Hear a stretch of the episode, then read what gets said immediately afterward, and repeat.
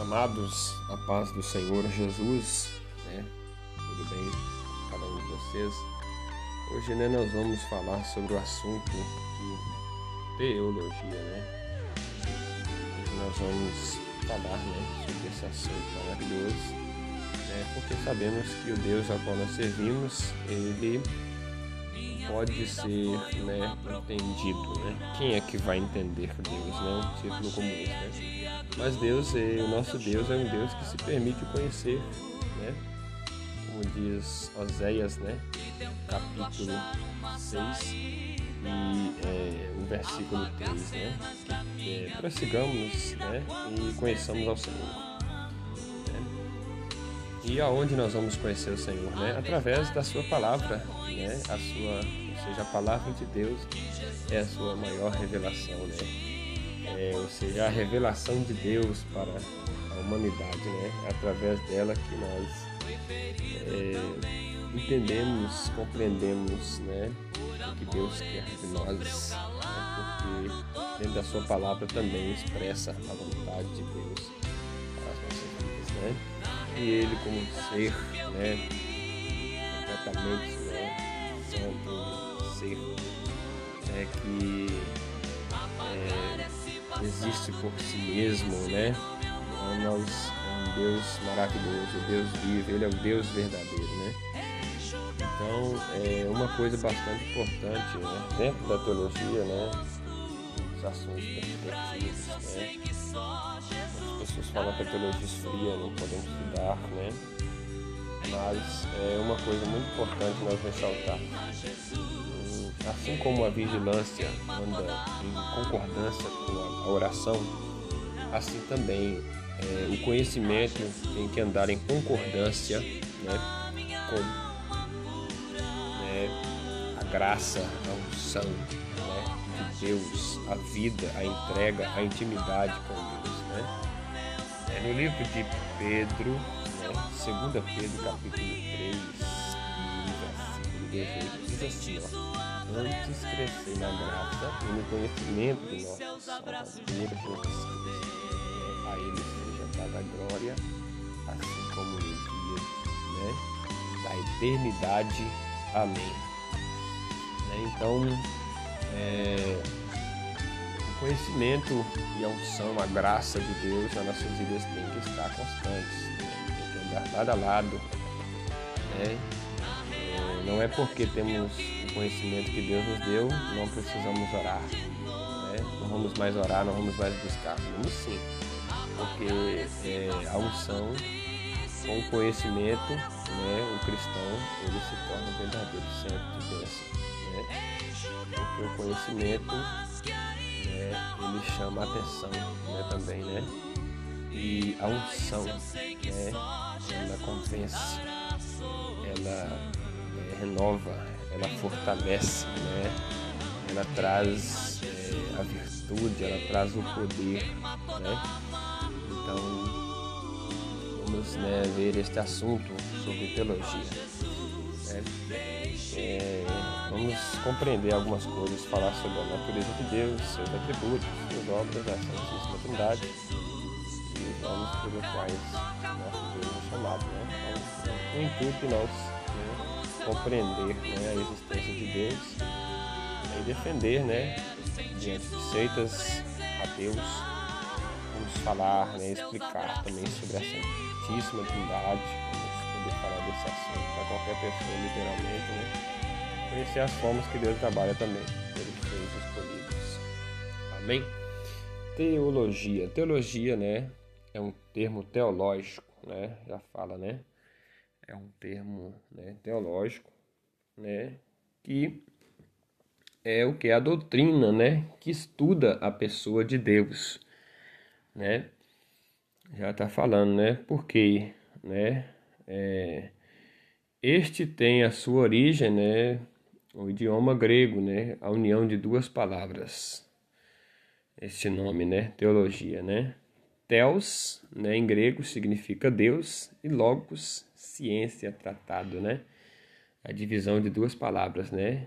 E unidas forma teologia em grego, né? Cada uma, né, distinta umas das outras, né? Você viu que Teos é Deus, Logos é ciência. Então, estudo sobre Deus, né?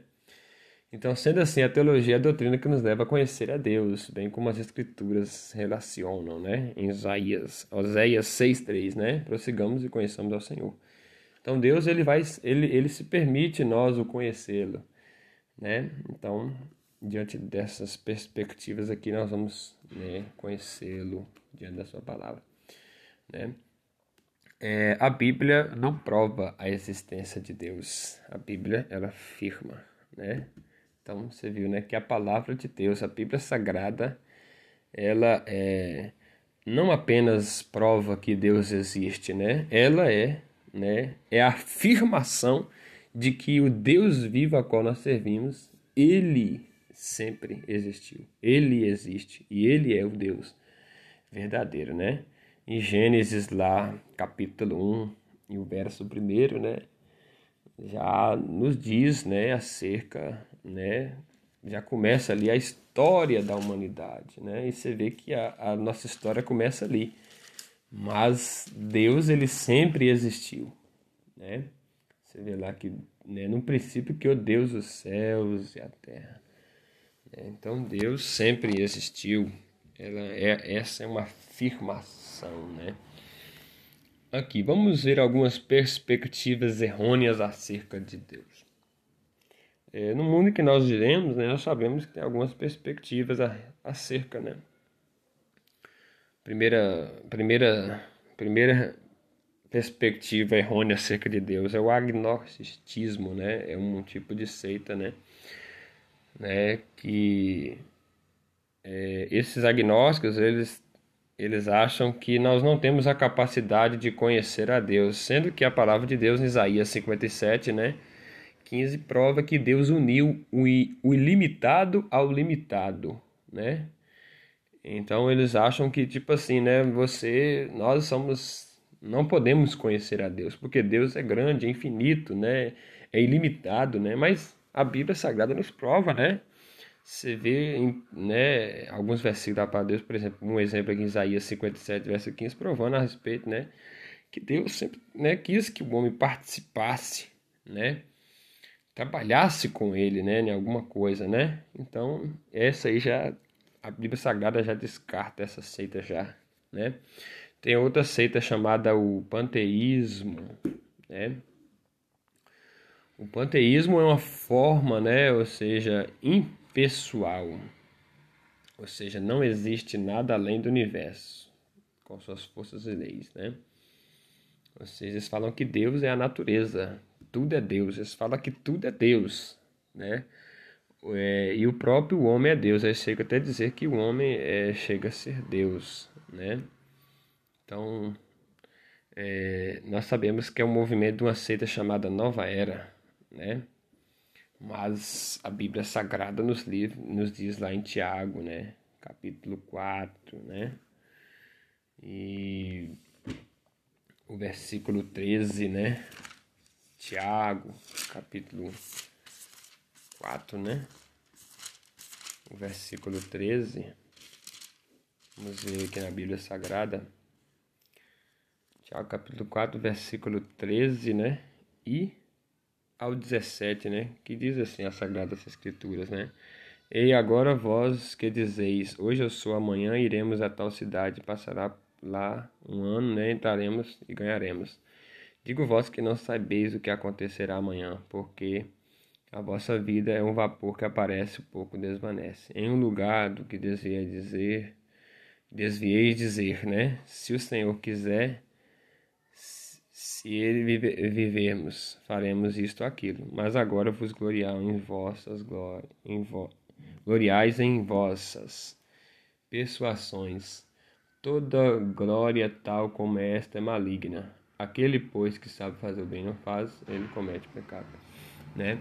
Então, essa, é, essa, esse panteísmo, é, meus amados irmãos, fala que Deus é um ser né, impessoal. Né? seja, não existe, né? Você vê, eles falam que tudo, a natureza é Deus, mas não é desta forma. Nós sabemos que Deus, ele é um ser, né? Totalmente pessoal, Você vê que a nossa vida gera em torno dele, né? Você viu aqui como a palavra de Deus falou, né? Se, se Deus não permitir, nós não viveremos.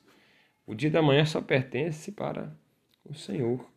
Tem o deísmo, né? O deísmo já acredita que Deus não existe, né?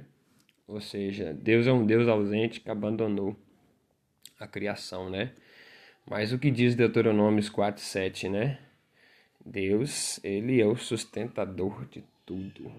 Né? Você vê que até uma prova de amor maior ainda, né? Como diz João 3,16, né? O Senhor, ele enviou seu Filho amado, vendo a humanidade, né? Toda perdida. Você vê que Deus se esqueceu. O homem se afastou de Deus, mas Deus não se esqueceu, nunca se esqueceu da sua criação. Tem o politeísmo, né? O politeísmo é uma seita também que fala que tem muitos deuses. Mas Deuteronômio 6 e 4 fala que só existe um. Então, a palavra de Deus é a, é a verdadeira, né? Então, só existe um, né?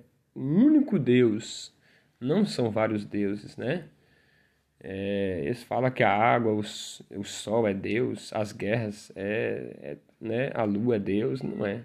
A Bíblia Sagrada fala que existe só um único Deus, que é o nosso Deus, o Senhor dos Exércitos Todo-Poderoso. O ateísmo, né, como alguém, algumas pessoas já sabem, né, eles não acreditam né, que há um Deus, né?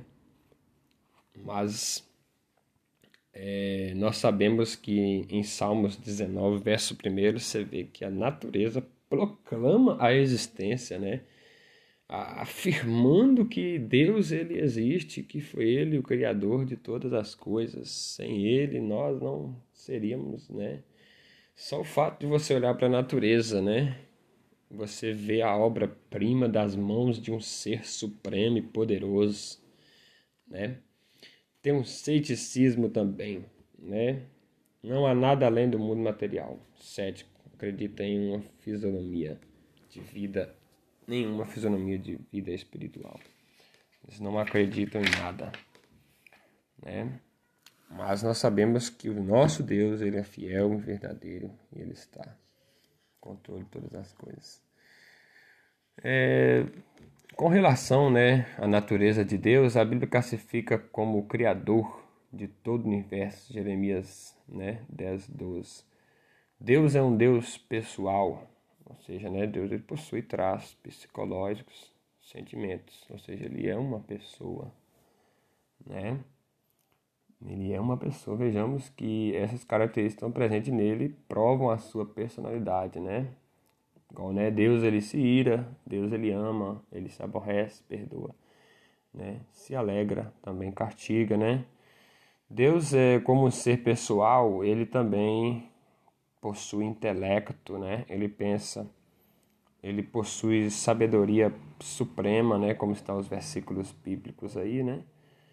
Pensa, né? Isaías 55, 8, possui sabedoria suprema, né? Salmo 147, verso 4. Tem vontade própria, Romanos, né? 12, verso 2, como os amados irmãos lembram, né? que não conformeis com este mundo, mas transformais pela renovação do vosso entendimento para que possais experimentar qual boa, agradável vontade de Deus, né? Para a vossa vida, né? E Deus também, ele fala, Ezequiel 2.1, né? Também a Bíblia descreve com a aparência humana, identificamos melhor, né? É, para identificarmos melhor, né? Então, é, vamos vemos aí, né, a face de Deus, os olhos, as pálpebras, os ouvidos, né, as mãos de Deus, né?